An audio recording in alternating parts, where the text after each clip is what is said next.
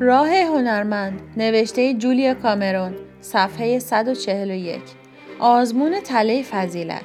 یک بزرگترین کمبودی که در زندگی دارم. دو بزرگترین شادی زندگیم. سه بیشترین وقتم را صرف. چهار وقتی بازی می کنم کارم. پنج احساس گناه می کنم از اینکه. شش نگرانم که.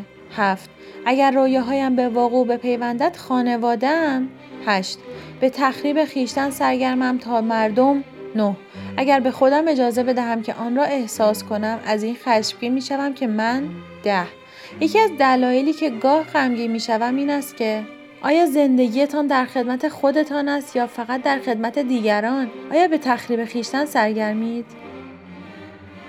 برای ارتباط با ما آیدی صوفی underline couple را در اینستاگرام جستجو کنید.